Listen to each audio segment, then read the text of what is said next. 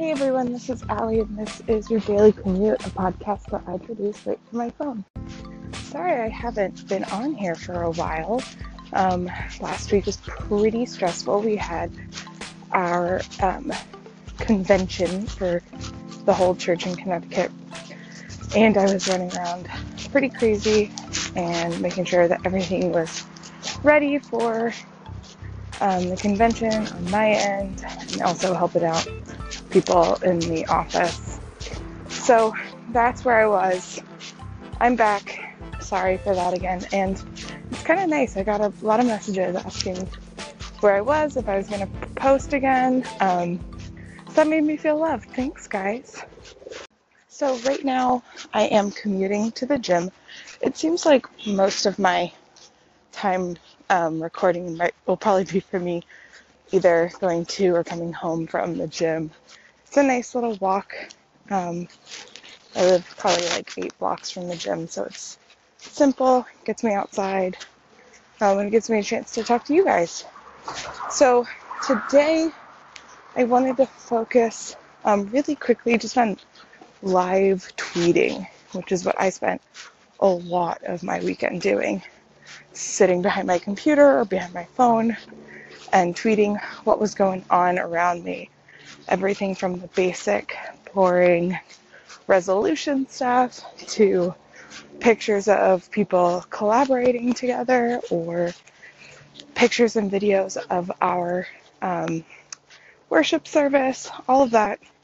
And we all funneled it to um, a site. We used Everwall. There's tons of different um, sites out there that let you kind of funnel uh, videos, tweets, pictures from Instagram um, using a hashtag on t- or multiple hashtags onto one site, and then you can put it on the big screen. You can give the address out to people so they can follow along on their computer while you're hosting a big event. Um, again, that company we used is Everwall. It used to be called Tweetwall or Twitterwall, something like that, and then they um, rebranded to Everwall. It's a great company, pretty um, decent priced, and yeah, they're great. So that's what I spent a lot of my weekend doing was just tweeting out in 280 characters what was going on around me. Um, putting out quotes from the bishop's address and also the other bishop's sermon from our Friday night worship. Um, just keeping people up to date who might be at home following along, who are at the convention, um, about the different resolutions, what we were talking about, how they were being discussed, um, and also retweeting other people's experience through convention, um, their pictures, or replying back and forth with people. It's a great way to be a part of a convention as the organization hosting the convention if you engage with other people.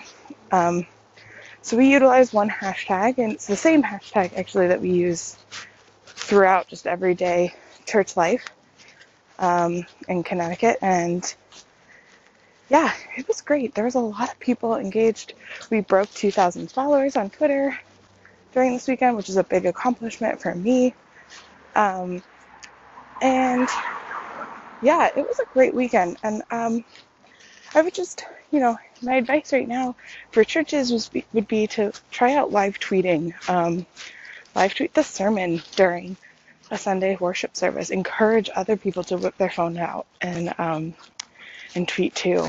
It's it's really an interesting way to see what parts of the sermon are sticking to people. What you know, what are people hearing?